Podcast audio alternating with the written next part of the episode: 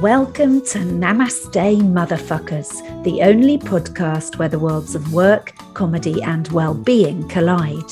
I'm your host, Cally Beaton, and this episode is called Music and Fashion Were Always the Passion. Oscar Wilde once said, Fashion is a form of ugliness so intolerable that we have to alter it every six months. Now, fashion means different things to different people, as my daughter will often say to me when I'm getting ready to go out. There's a group of chimps in Zambia, for example, who wear blades of grass in their left ears as a fashion statement. And the macaroni penguin got its name because their yellow feathered crests are like the feathers on hats worn by dandies in the 18th century, which is also, by the way, where the Yankee Doodle nursery rhyme comes from. Stick with us, younger listeners. In 16th century Venice, it was the height of fashion for women to colour their nipples, like a sort of early Studio 54. And a recently unearthed statue suggests that the fashion for British men in the first century was a mullet and a moustache, exactly like 21st century Hoxton then. Proposed company names rejected by Companies House in the past have included Blue Asked Fly Designs, Fanny's Kebabs, Sugar Tits Limited, Manhole Limited, Cocktease Fashion Limited, and Go Doggy LLP. I'm in our office actually, just um, in a quiet room in our, in our office, looking out over the office garden. That's my guest today, Wayne Hemingway, one of this generation's best known designers. The US Stars and Stripes flag that we know today was designed by a 17 year old for a class project. He got a B for it. And the designer of the iconic smiley face, a man called Harvey Ball, was paid just $45 for his design because he never took out a trademark on the image. He says he has no regrets. Hey, I can only eat one steak at a time, drive one car at a time. I think that's bollocks. He must be furious. In graphic design, the use of too many different fonts is known as the ransom note effect.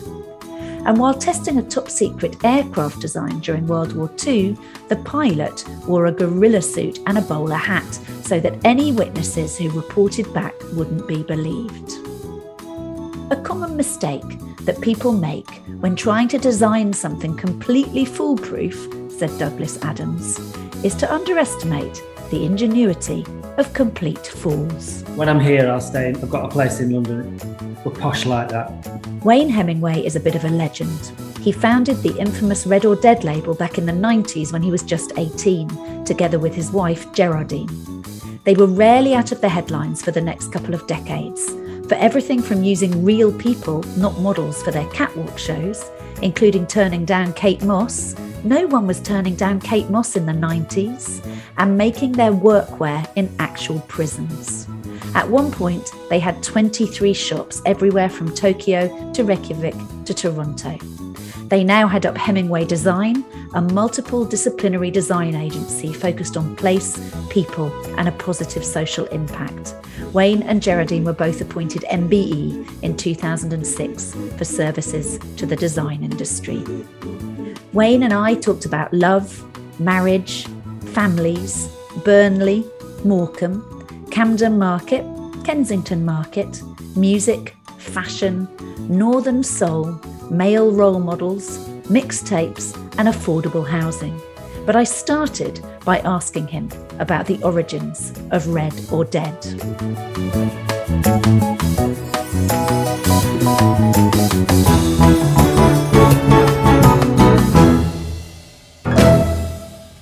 Yeah, well, Red or Dead came out of a um, the fact that I met my wife on a on a disco dance floor in um, in Angels in Burnley back at the turn of the eighties when we were still teenagers, and um, and then ended up in London um, together in London.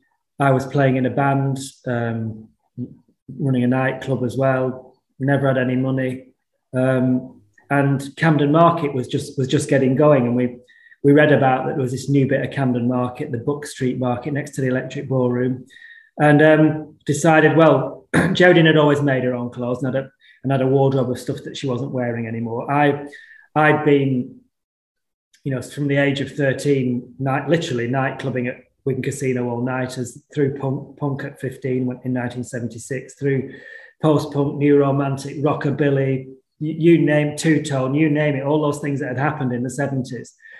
And I'd, al- and I'd always worn secondhand clothes or adapted secondhand clothes and just had a wardrobe full of all sorts of stuff, especially my old punk clothes, which, you know, by 1980, 1981, anybody who'd been a punk in 1976 was not wearing, you know, had been through so much more since then, but you didn't get rid of those old amazing leather jackets that you'd customized and all of that kind of stuff and stuck it all, basically stuck it on Camden Market.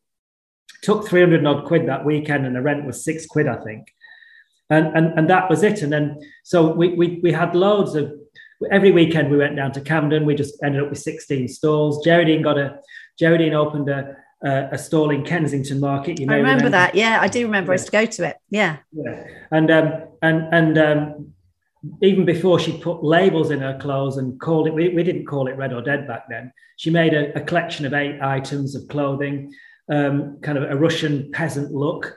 Um, she didn't even put any washing instructions or anything. There was loads of Kensington Market for those that, uh, uh, which most people won't remember it because it is such a long time ago now. Was an amazing hotbed of where people could just have a go. You know, for a te- it was a te- it was ten pound a week for a stall that you opened six days a week, and you pulled a shutter down, you know, and, and locked up at night, and and um, you didn't need the bank of mum and dad. You didn't need a bank overdraft. You could just have a go and you know, Geraldine was there with Boy George next to her in a stall, and, and then just along there was Zig Sigue Sputnik, and and it, and it was just there were so many people who went on to do amazing things mm-hmm. in there, and so it became this place that that people would seek out talent. And one day, uh, believe it or not, Macy's New York, who were like the, one of the biggest fashion department stores in the world, came in ordered 180 items from Jodie. Bear in mind, she only had eight things on display. She, she made them all herself. She was sat there with a sewing machine. She took this order like, oh my God, luckily she's a combination of um, get up and go and daft. You know, this, that's a great combination. Yeah, and um, and and just took this order. We just and then decided that I mean, you know, I think that impetuous impetuosity of youth, which um, you have at that age when you're still 19, 20, whatever she was, um, and to take this order, to have the chutzpah to take the order, uh-huh. and having no idea how it was going to be delivered to to New York. You know, we'd never heard of Macy's. Um, none of us had travelled. I'd been to Benidorm. She'd been to Torremolinos. That's the only time we'd ever travelled abroad. So you've never been near. to New York, never seen Macy's? I don't think Torremolinos is near New York, is it? Not very, no. no. Although nowadays so, it might as well be for the travel we can do. But yes, yes. not that close. So, so it, it, the, the, next, it all sounds like a fairy tale. But my mum, who was, you know, working, she, you know, she was not quite a waitress in a cocktail bar, but she was, um, as the song goes. But she, but she was working in a, behind the bar of the pub called the Halfway House between Blackburn and Preston. She packed in that, said, right, with the money that you're making at Camden, um, I'm going to buy a load of um, second-hand sewing machines, which she promptly did off. Uh, um, Exchange and Mart, which for which for younguns listening is a bit like eBay, but it, was, yeah. it, came on green paper, I think, didn't it? yeah, it did. Yeah. Yeah. Or maybe and, it was that loot. I can't remember, but yes, I do. And so this is your mum doing this. Your mum's investing in the sewing machine. Yeah, and then and then so she, so she she she found this um, empty unit in this place called Rowley Mills in Blackburn. One of Geraldine's sisters who was working as a I think she was working as an, an, an, accounts lady in Riley's snooker tables in Accrington or something. She she she could they, all her sisters could sew, so they all got left jobs, got stuck in, um, and and we came up with a label Red or Dead and delivered the order, and then over the next eighteen years ended up with twenty three shops, designer of the year three years on a row, stalwarts of of London Fashion Week, and uh, and then we ended up selling it in nineteen ninety nine. So you were really young when you started that because you and Geraldine are the same age, right? You so you were like eight, 19, 20 when you would put in that 20, big order. 20, yeah, I, am a year older, just well, just under a year older. So I think I was 20, 20 and Geraldine was 19, something like yeah, yeah. So you weren't setting yeah, out. I was 20, Geraldine was 19. Okay. Right.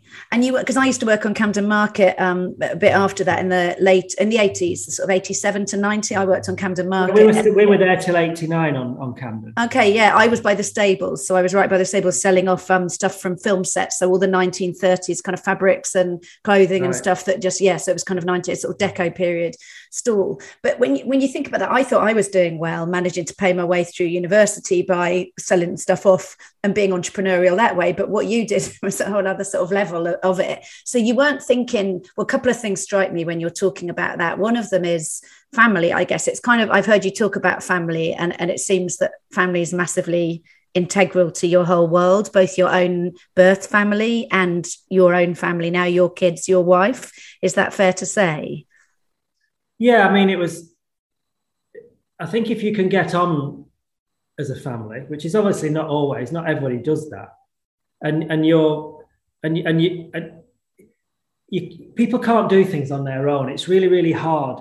You know, the, the reason why human beings come together in towns and cities, and that's why we've evolved like that, is because together we're stronger, aren't we? You know that that you know obviously it doesn't work for everybody, but but when you do manage to create that t- a team. It's like in football, you know. My, my, I remember it's a long time ago now since Blackburn won the Premiership, but a little town like Blackburn, the reason they won it is because they were a team that got together. And, and, Leicester recently, I'm a big football fan, as you can probably gather now. Mm-hmm. And and sometimes a team can override money and and, and just and, and it's that togetherness. And and the, and the easiest team is off is often family, where you know each other and you know your you know the skills and and I, I, I was brought up in a, a, a, family that worked. You know, my, my, my father left at three, but but my mum and my nan and my pop were a team. They they knew how to make. They, there was no money. I mean, my, my nan, my mum had three jobs. You know, and, and my nan, her job was scrubbing steps, and my my my, my grandfather worked at, at, at um, in the colliery, and so but they but they knew how to make life work. And and it was that you know pop was pop grew the vegetables repaired everything. Nan nan you know did the cooking while my mum worked worked in the evening to earn money and it just all of that it just seemed and, and i had to work. I worked from a very very young age doing stuff you know. What did you do? What were you doing? Well just i was just expected to do stuff to go to the shops to to learn to cook to to, to clean to, to do things that were for the benefit of the house and, and the family. And, and so, and, and, our, and, and we've kept that going. And, it, and it's not, it's not slave labor or child labor. It's just, you know, it, it, it's just doing something to contribute towards. And I think we, we've, we've taken that through, um, through our, through our lives. And, and, and, you know, our kids would never they didn't get pocket money. They like I never got pocket money, but you earn, you do things that are going to benefit, and and and and that's just and so it became a very natural thing to do with with the business as well. And and it, and to this day, you know, there are um, five Hemingways working at Hemingway Design, you know, and and and we we get on, you know. We so that's you, Geraldine, and three of your kids. Yeah, yeah, two are partners now. They're they're you know they're they're their mid 30s with kids of their own mm-hmm. and then and then our youngest.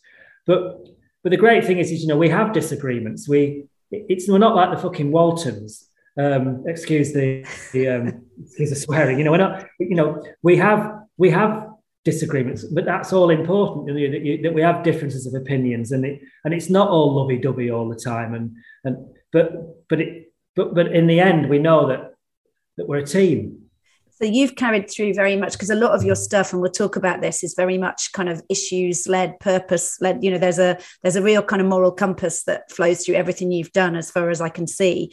And so that's definitely come from kind of nurture, from your background and the values you were brought up with, of sort of equality, decency, you know, all for one and one for all. But one thing I guess that's very different because you're a kind of um, I don't suppose you want to think of yourself as a patriarch in the world we're in now, but you are the kind of um, you know, the male in your household, and you didn't have that in your childhood in terms of your dad, right? So, because your dad, that's an interesting story in terms of who your dad was and is, I guess, because your dad's still alive, right? Yeah, yeah, he's still alive. Yeah, I don't. I mean, I don't call him my dad because I think, I think for me that a dad is what hopefully what what I have been and what I am now to my kids, which is somebody, you know, who's been close to them and and and shared it. You know, he he buggered off. You know, for many for many reasons, but you know, is, is my father and um, it's called Billy Two Rivers, chief of the Kahnawake. It all sounds crazy, but you know, chief of the Kahnawake tribe, which is part part, you know, which is a, a Canadian.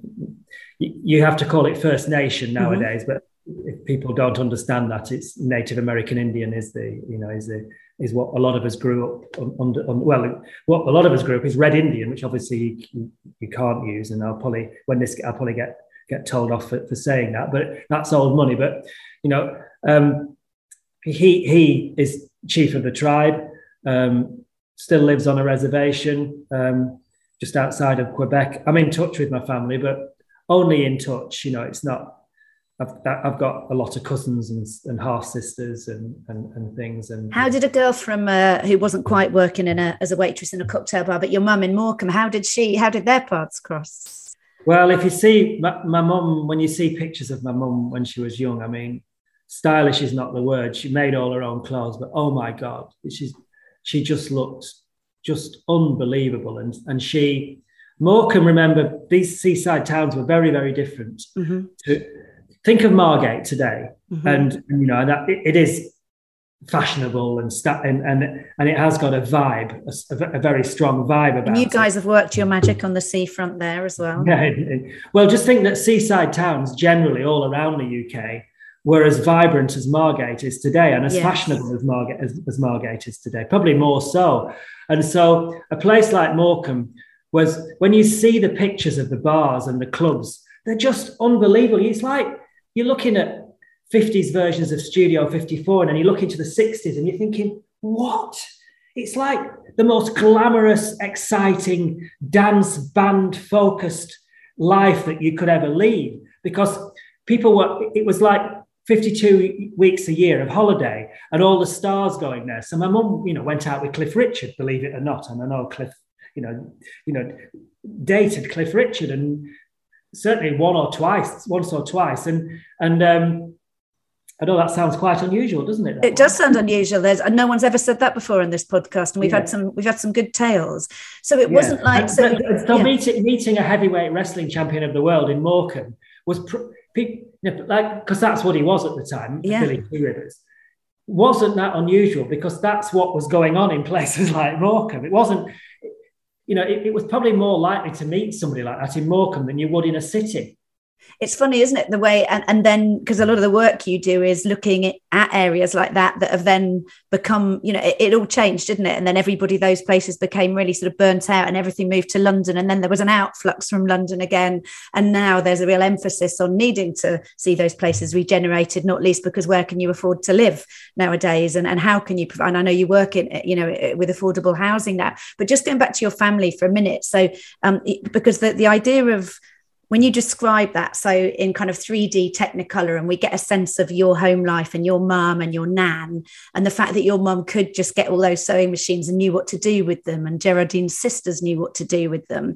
So it sounds as if kind of like style and fashion and dance and music was at the absolute heart of of things. So you weren't music any... and fashion were always the passion at the hemingway home. Okay. Barry manilow sang about it Oh yes, of course. So music and so so that was so the idea of those was it there? Do you think before you before you were even verbal that clothes and music it must have all yeah, just been seeping in when you were a baby even.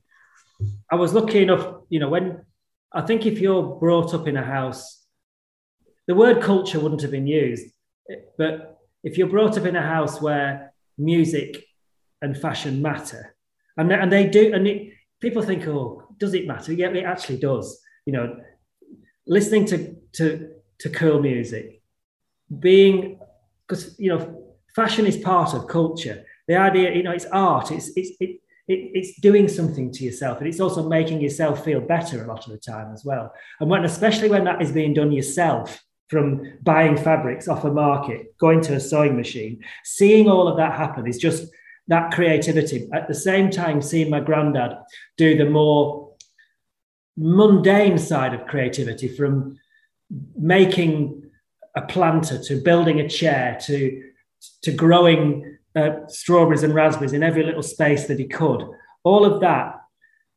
you're lucky if you if, i think you're very lucky if you grow up in an environment like that it's you know it, it, it's as important as you know it's why so many musicians come from a, a house where some music was mm-hmm.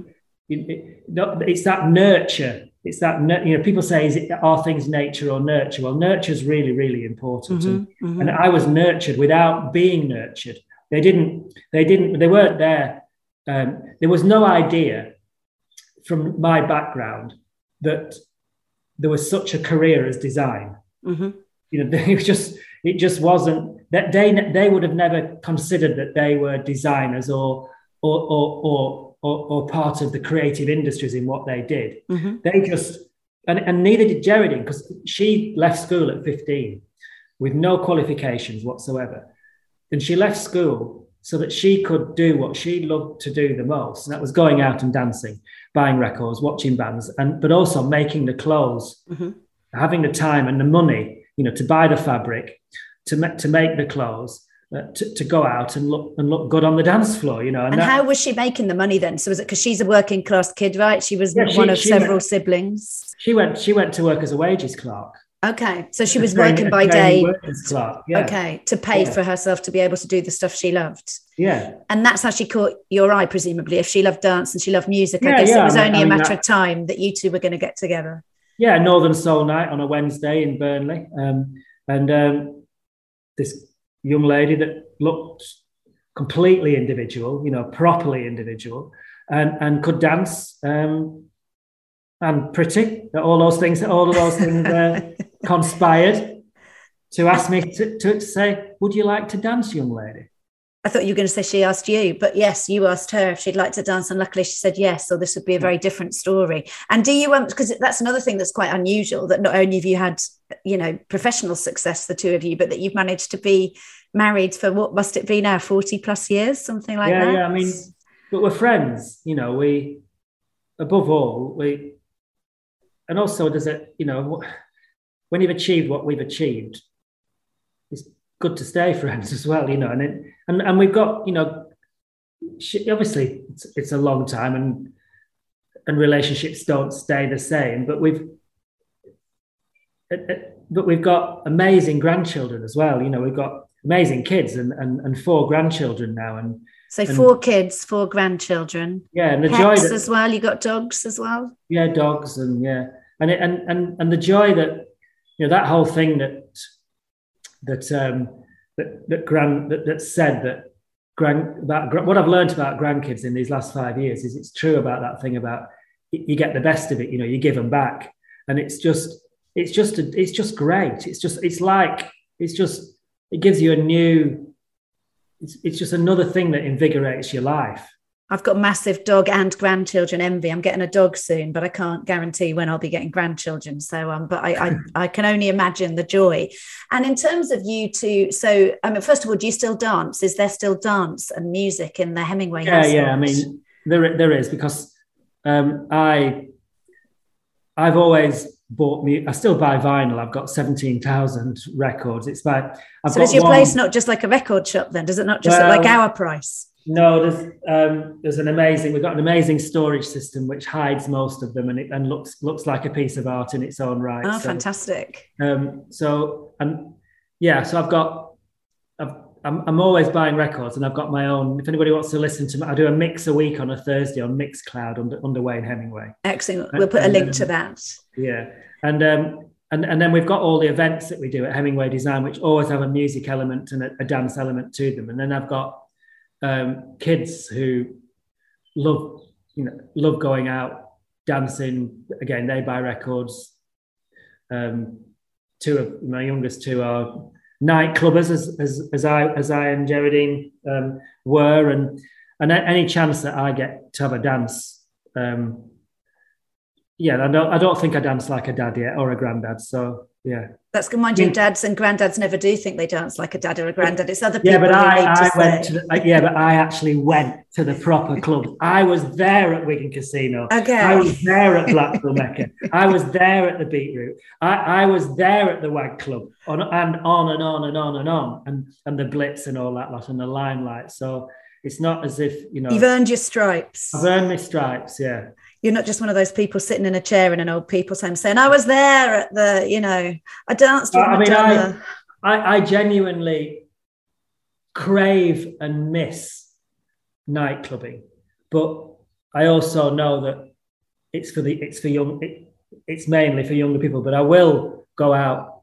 with my kids occasionally, very occasionally, and and and and give us a chance to you know it's like yeah, give, give any of us the chance to dance at, a, at one of the festivals we put on, and and yeah, we'll do it. Do anybody's kids think they're cool then? Because my kids think I'm a complete asshole. Do your kids actually think you're cool? Do you think? Is that a possible uh, well, thing to, to, happen? They've they've got to. Uh, the fact that they wear that they're always trying to raid Red or Dead archive. I bet they are. Who wouldn't yeah. be? Yeah. Yeah. So which we we know we, we haven't we have we have one of everything but and we try to keep it away from them. It's all, it's all kind of in, in an archive, but uh, but, but the youngest youngest daughter especially that's red or dead oh yeah got it yes so yes they, they if, if they're going to if they're going to sneak things out the archive and wear it to go out clubbing, then they can't call us not cool, can they? No, they certainly can't. Not without being abject hypocrites. And do you are all the kids hmm. cool then? If any, we, what if one of them had ended up being a you know a mathematician or a, if well, they all ended up in the sort of that, arts and fashion? Yeah, that's the that's the thing.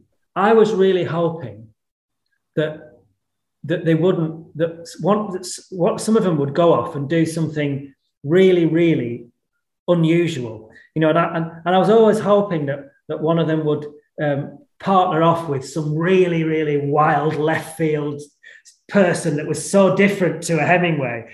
But, but you know, I think it's again, it's that nurture thing, isn't it? They've all been, we, when they were young, and our idea of a, a trip out was to go and see, to, to we wouldn't we wouldn't have gone to for a beach holiday anyway. We'd have, we'd have gone to a, new, a brilliant new piece of urban design or, or, or, a new town that was being built in in in, in Sweden, or, or we would go and see a new park or a beachfront park that was in, in Oslo, or you know, we we do something like that. And were they all up for that? Because I tried to do. It. They all they did because because kids are get, normally very different from each other, aren't they? So all four of them were up for those escapades. We would get, we would get on bikes and we would and, and we'd always make it fun, but but but they they got really interested in in housing and, and architecture and, and and all of that and, and but at the same time we were always we were still out partying through so you know we i was thinking about what you know three of them are old enough they were all taken to that massive uh, Oasis concert at, at, at Knebworth, you know, their, their yeah. biggest ever concert. And, and they and the other day I was out running along the Thames and I, I just remembered that the Bat, because Battersea Power Station is now, you know, what, what it is. And I was thinking the last time that I went in Battersea Power Station, I took the kids to see a private prodigy gig. Mm-hmm. So they were always, you know, they, they were bound to and that was to do with work though because we were working on some design so we, we and, and then we used to and, and when they were very young, when we had Red or Dead, and we were doing um, having to go and buy the fabrics from this thing called Premier Vision in Paris and buy leather from Milan, we would take them all around these shows, and they'd be really naughty sometimes, just charging around, picking things up, throwing fabric. And not but, many other kids around, I guess. I guess they no, were in a very grown-up world. Yeah, yeah. But they, but, but they remember it, and they said it was great. It was great. You know, we were doing. You know, it was such fun seeing all these shiny things, and so yeah, I mean and we used to think at the time that we were doing the wrong thing that they should be in school but we but the only way that we could ever see them because having a fashion company is really um, quite debilitating in a way because you don't have any spare time. Mm-hmm. it's it's it's mad you know, it's, it's this treadmill. And, and, the only and way you were turning we, over multi millions at the oh, peak of Red or 25 million pound yeah, turnover. yeah. So we had to we were stuck into this business. But so, so, in the end, to see the kids, we would take them everywhere with us, and and, we we were afraid that we were ruining their education. But but re, we either did one thing, we embedded them in in the creative industries, which they like being in, and, and, and in creativity, always stop them being mathematicians and all of that kind but no one can say they weren't getting a pretty thorough education. I think you'd be hard pushed to say that wasn't they were, get, they were, getting they were getting a stimulating time. Yeah for sure. Yeah. well i've got a zookeeper as one of my kids. If you want to do a swap and see what it would have been like to get a very different one uh, how old are you uh, 24 and 21 Blooming you you started quite young then, didn't you? Well? I started quite. I think we all look good for our age, right? I think you don't mm-hmm. look in your sixties. Hopefully, I don't look well into my fifties. I think we're all doing a. Yeah, this is right. an audio medium. Everyone will be like, "Yeah, stop wanking off about how good you both look and tell us something we want to know." Namaste, motherfuckers you said you're not the Waltons. I mean, for starters, you're better dressed than the Waltons, although they were quite cool looking back. It, it's back in, is that prairie look? it is. I've seen it, I've seen it in the magazine. Have you? and Little House on the Prairie. I used to love that as well. Contemporary references for our younger viewers here. Um, but is it as you seem like a very grounded, like you and Geraldine, despite the fact that you weren't physically grounded, you were physically on the move but everything you're saying and the way you come across and and even when you look at hemingway design's kind of website and mission and, and and, beliefs it all seems very grounded and fair and reasonable and solid. Is it is it like that behind the scenes? Is that how it feels to be on the inside of the sort of hemingways? Yeah i mean totally. I mean it's just i sometimes i've always found it still a surprise when i get recognized in the street because it just feels we're not like we're not like that. We're doing a job, and and we're, we're doing what we what we're capable of and what we're good at. I mean, Mum always said, you know, you're supposed to be on this earth to leave this place a better place than you found it, and and that's that's what you try and do. And yes, we've got money, but we, but you wouldn't think so. Um, from you know, I I still mainly wear secondhand clothes. You wouldn't, you, you can't tell I'm wearing secondhand clothes either. You have that eye or you don't, don't you? You know, so we you know, have we ever bought a flash car? No, I've got we've got a beautiful, simple electric Honda E electric car. Do we do we go on flash holidays? No, we don't. We know. Do we travel business class? Geraldine does occasionally, and I sit in and I sit in economy even on the same flight. So that's how the marriage has lasted. Always be a plane's distance apart. I think that's a good mantra. Is it what do your families think about? Because you, you, you know, you must have, even though in terms of your beliefs and your your passion for fashion and music are being very similar to your backgrounds. I guess not many people in your family have got two homes, living the lives you lead. What, is your mum still alive? No, my mum sadly. Uh, there's nobody left on the Hemingway side now. Oh, there's only you know, there's only the two rivers. There's only Billy left, left now from from, from my father's side. But your mum must have seen many of the glory years. Yeah, um, yeah. And what did she think of it? Well, she was just she dressed in she loved Red or Dead, and I bet. she obviously because I was the first one, you know, to to to leave home properly to to come south. You know, I, I went to university in the end, the first one, to, first Hemingway to, to do that. Mm-hmm. Um, certainly the first one to get wealthy and have a business and, and all of that. So, and it's the same on Geraldine's side as well, you know. So we're both we're both firsts, but but but, but you've not turned into wankers. I think that's what you're saying. Yeah, I mean, what you, I don't think you, it's hard from our background. From we were brought up correctly. Mm-hmm. It's it, it's this thing about uh, you know parent parenting is is so important, isn't it? And it's so sad when you when you see people who've not had the benefit of of that of that solidity of of you know, and I can say that without having a dad, but I still had a really solid, you know, my nan and my pop and my mum were just to have that. I'm so lucky. And you did have a male role model. A lot of kids who yeah. don't grow up with a dad don't have a male role model, and that makes a big difference, I think. And, and you know, I can't, I couldn't have had a better male role model than Colin Hemingway. I just couldn't have had one. Did he whittle? Was he a whittler? He just, he was just, he just did things. He just, he made things. He he sat um, um, and he, he sat smoking and he relaxed. He sat smoking his pipe and he he kept everything tidy and he he taught me how to fish, how to play cricket. He just he just didn't have a bad bone in his body. Your da- your granddad is the sort of man I've been trying to meet my whole adult life, and I don't think they make them like him anymore, sadly. No, and I and I, and I you know, I genuine and Geraldine's dad, Geraldine's dad was just a proper man, just the way he looked after, because Jodie's mum got pretty sick for, for, for, last, for a quite a long time in the last part of her life. But he was just, he even gave up going to the pub, and that was part of his his existence. You know, everything. It, it just it was just a proper a proper man. And, and when you've got those role models, you prick yourself sometimes and think you're not being like you. Your pop wouldn't. The, the amount of times I say to myself, your pop wouldn't have said that. Your pop wouldn't have behaved like that. Mm-hmm. And look how look at what a good man he was. And so he's looking on and giving you a bit of a steer if you start to go off beam. Yeah, yeah. I, I, you know, obviously, I don't believe in that he is looking on, but he's, he's metaphorically. He's, yeah, he's, he's, he's imprinted in my mind of what a, a good human being should be and talking of being good human beings so i remember as somebody who was very much you know i was working at mtv in the 90s i was working at camden in the 80s and red or dead was absolutely part of the sort of of popular culture. It was it was the the name in street fashion for a long time not not just because it was getting awards we didn't know about that the people buying the stuff it just was what we wanted to um, you know you were very much a sort of commentator on on kind of culture and youth culture and fashion at the time but the thing I really do remember, as well as as the stuff of yours I bought and the stuff I loved, was was this issues led thing. So I remember the stuff you did with Greenpeace. I remember the sort of stands you took. I remember the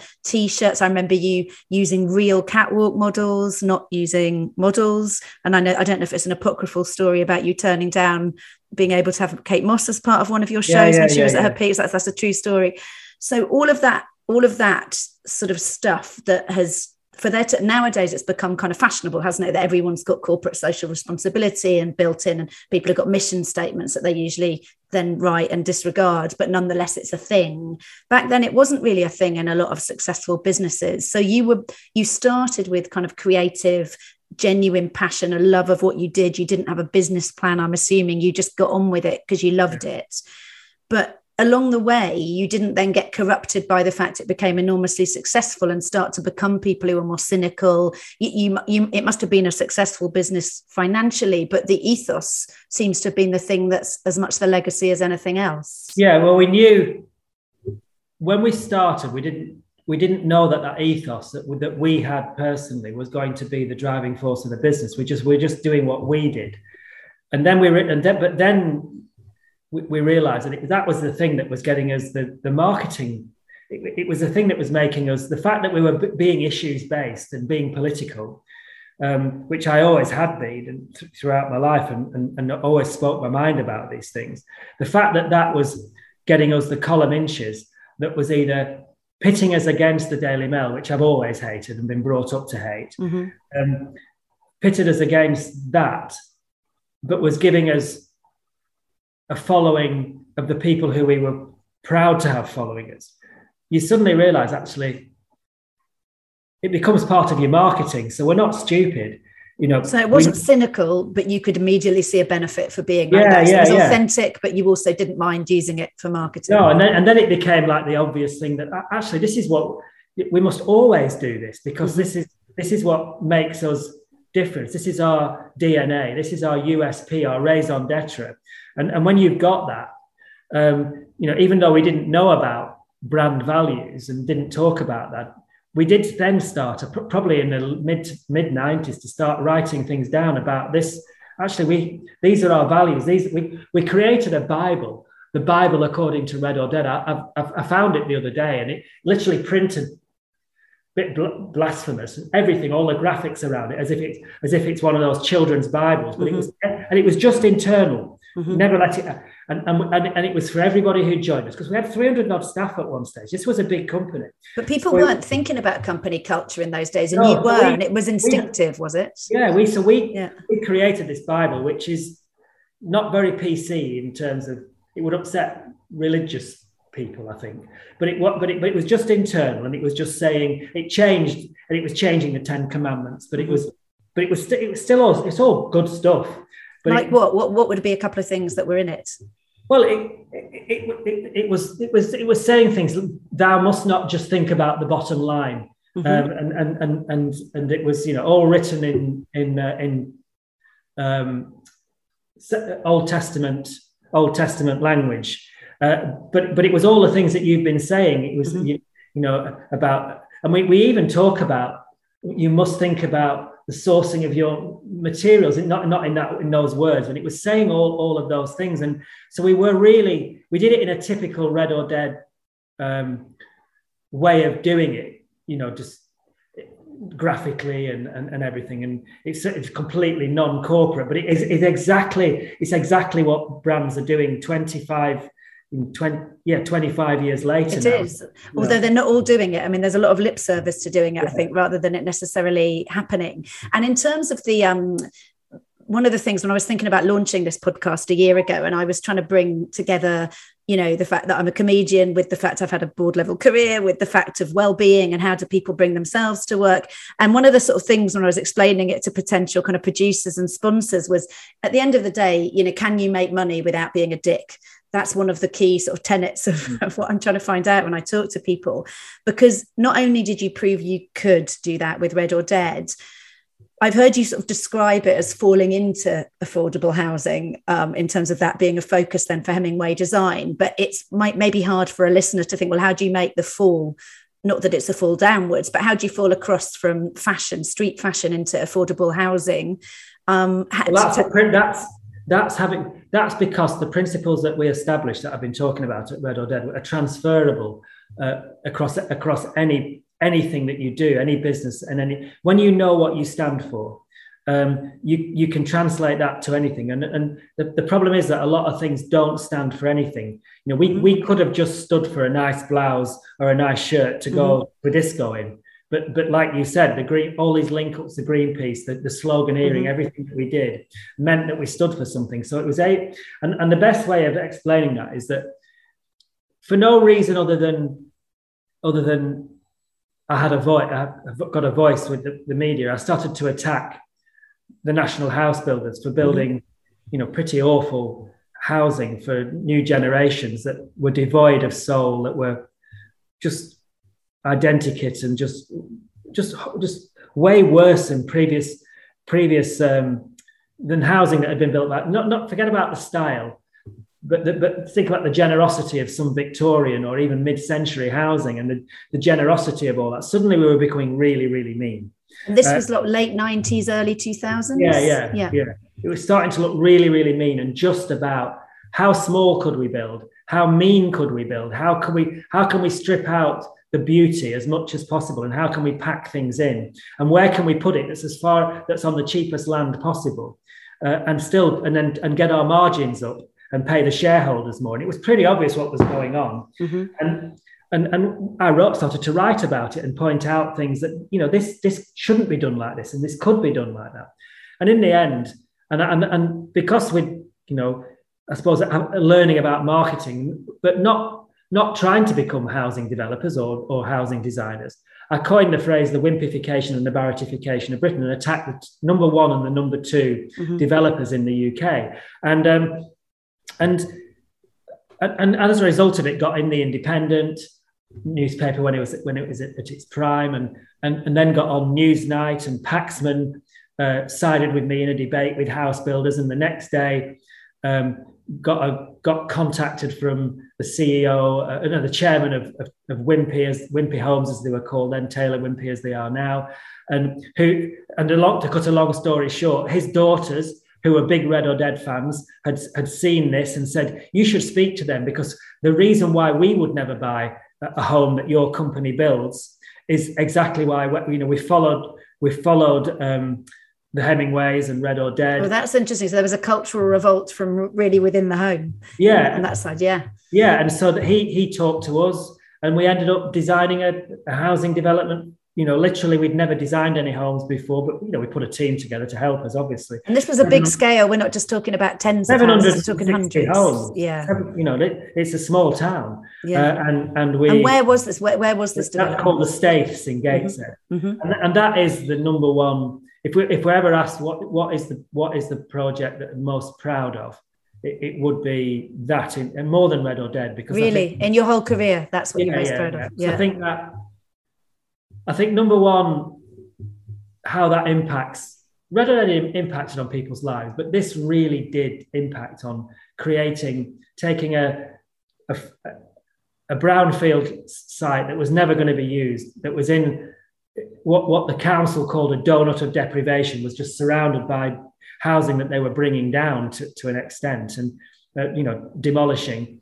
And, and we created something for a young generation that was affordable, that was for key workers, and that was just felt like an amazing place to to live, to bring up your kids, to have a dog, to go out running, cycling, but right in town as well. When was it finished? When when did people move um, in? Start, people started moving in 2003 and I don't know when it was finished 10, 10 12 years ago. Um, Do you when did you last go there? Do you ever see how go, it is now? I go regularly. Do you? But if I'm ever anywhere within reach or passing through Newcastle and Gateshead, I'll get off the train and uh, and run to it and go and go and have a look at it. And yeah, it's just it's a dream. Um, I can't believe that we did it and and um, and and that it's standing this test. Of, you know, because it's twenty. It's next year. It's twenty years old. Um, so there'll be kids having been born soon. There'll be the yeah, first yeah, grandkids yeah. from there living there, which is an amazing thing, isn't it? When you think about starting to see the legacy, it just feels so brilliant when you're there and it looks so great and it's so green now it's so verdant oh i'm going to go visit. I'm going to yeah. I, have had a look at pictures but i'm going to visit. And you then turned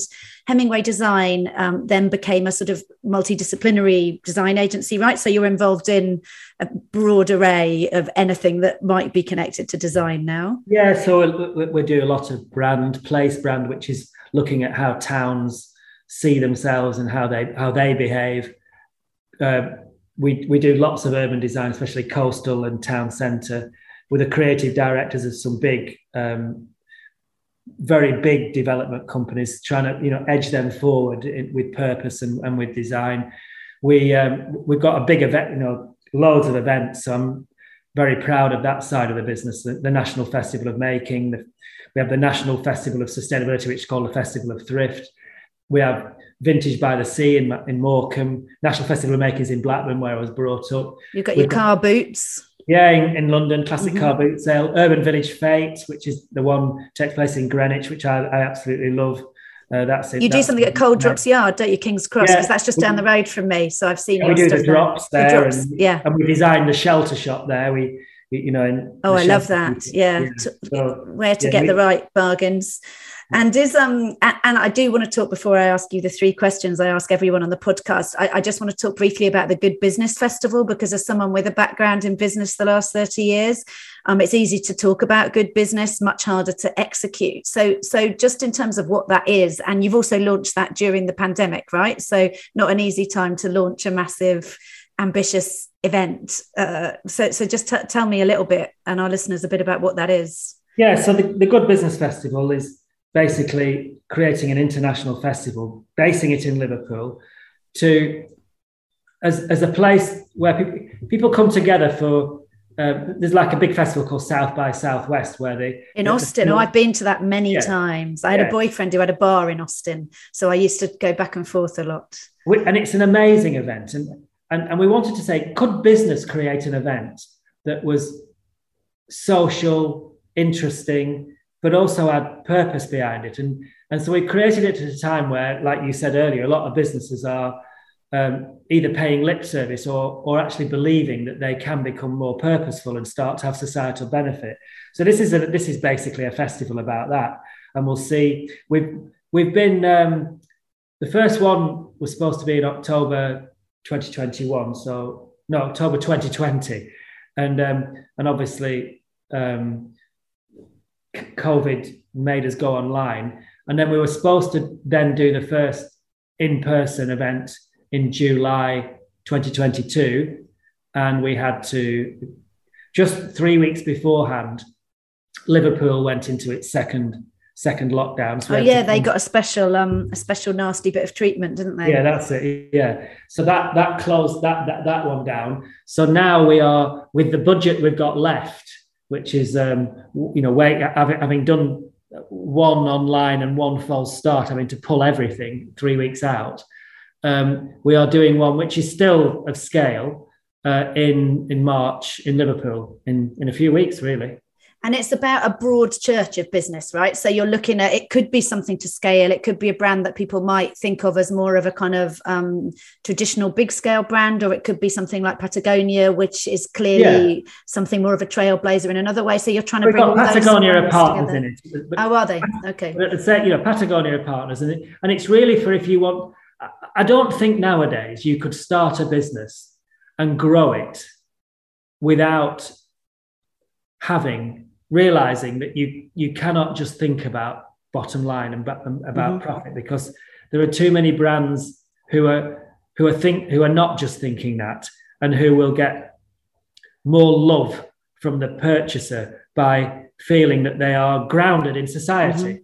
I think the so Philip think Greens of the world have thankfully done for the really cynical old capitalist model, don't you? I think that, I think I think he's I think he, the Philip Greens of this world are gone now. Yeah, uh, obviously so. there will there will be there will be some stragglers, but I don't think there'll be another quite like him. Sadly, he took Topshop down with him, which is a shame. Yeah, that could have yeah, ended is, a better yeah. way. Yeah, yeah, but there won't be another there won't be another one like him on that scale. I don't think, and and I think this the, the idea of this event is to celebrate that, mm-hmm. but also to, so young so small businesses and startups can learn, you know, from others who are doing it, from the Patagonias of this world, who are, who are truly purposeful and and and uh, you know and stick to their principles, but also there's a lot of the big companies are doing it now, and and and they do mean it because they realize that they have to mean it. They may not, they may have started to do it through gritted teeth, mm. but when you start to when you start, you realize that you can survive and you can still make money, and, and but you can be good as well. Then then it works. Mm-hmm. And is it in terms of is there a um, in terms of getting into that? Can people do people pay to attend? We'll put a link in the show notes. But how do people? Oh, so can small businesses? Attend? Yeah, it's, it's, next to nothing. I think it's a tenner. Okay, I would say it's pocket money, but as we know, we don't believe in that concept. What would you pick, Wayne, out of your? You've had quite a few moments, and you talked about the affordable housing being your kind of biggest achievement. But if you had to pick a namaste, motherfucking life changing moment, if you had to pick one, what well, would it be? It, it's going back to that thing about playing in a band, um, having no money for the rehearsal studios, having to find it, and then seeing in time out that there was that, that, that um, that this new market, uh, Buck Street Market in Camden, was starting, and getting up that morning at four in the morning uh, after being after being at the Beat Route the night before, the, one of the best clubs that's mm-hmm. ever existed, just just not going to bed, filling a bag, and going down to Camden, queuing up, and getting a stall near the front of that market on the first day of that market. If and that was and that was part that was more of a financial necessity in a way than a dream yeah, yeah, right? yeah. because you had to pay the rent. Well a, combina- a combination of a combination of financial necessity a, a, fact of being excited about being in london and and, and and and and an opportunity and just feeling that you know london felt like a place where young people could ever go and i was determined to do it. And what would you pick as your favorite joke? Well it would have to be not a, a lot of people won't know this guy, but Les Dawson, you know, partly because a Lancastrian and and partly because my nan and my pop absolutely adored adored the guy, and my mum adored him as well, and and partly because he was so clean, I think, just as as you know, as as as a as a comedian. So um, Duck goes into a chemist shop. A tube of lip Lypsyl, please, he asks. Certainly that will be 50 pence, says the shopkeeper. Put it on my bill, please. That's excellent. You see, they don't write them like that anymore, Wayne. They don't. If you had to give one bit of life advice to anybody listening, what would it be? Well, I think it. I think it would be um, understand why you're doing something. Um, you know, I think if you've got your own purpose and and and, and also to to to love what you do, I, I think if you think about work because you think, oh, well, that that you get you earn really good money doing that, you're less likely to earn really good money in the long run because you probably won't enjoy it as much. Mm-hmm. But if you can do something because it really excites you and you want to get up in the morning, you're more likely to succeed, aren't you? I mean, it's it's common sense, but uh, if I didn't like doing what, what I did, or what I do, well, I, I just want to, all of this wouldn't have happened. It just wouldn't. It's been bloody good fun. And it still is by the sound. It still is. It's really good fun. Yeah, it is. You and your world I, I is still getting bigger when a lot of people, as they get to our age, their worlds start to get very yeah. small. It's a privilege, isn't it? If it keeps. I get up. I, I've, I have no problem getting up at four in the morning because I wake up and I think oh, I want to do that and I want to get I want to get that done so I can do this later and and it's not going up so I can go on because I want to play golf. It's because there's there's really interesting things to do and to think and to and to deliver.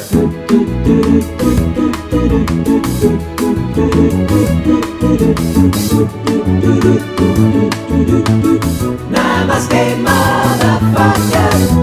That was Wayne Hemingway. Every episode, as you know, I pick a thing inspired by my guest that I am going to do. And this week I am going on a road trip. I'm going to travel to one of Hemingway Design's affordable housing developments. I've picked one that's not a million miles from where I live in London. I mean, it's a little way away. It's Hillington Square, which is an estate in King's Lynn. And um, Hemingway Design led a 30 million pound regeneration project on the estate. And among other things, there are now communal gardens with raised beds for vegetable plots. I think it looks and sounds lovely. There's a link to it in the show notes. So that's where I'm heading off to and uh, I'll probably get the train because if I drive, that's not very sustainable, is it? So that is it for this week. Remember to rate, review, and recommend the show. It helps more and more lovely people like you keep on finding us. And we will be back in your feed next Monday, as always, for a special Valentine's Day show when I will be talking to everyone's favourite innuendo led etymologist and star of Celebs Go Dating, Mr. Tom Read Wilson. I remember having my first erection watching Hunter and the Gladiators when I was about five.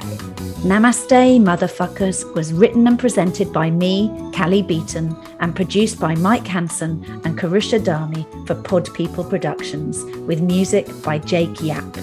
I'm Cally Beaton. Until next time, motherfuckers.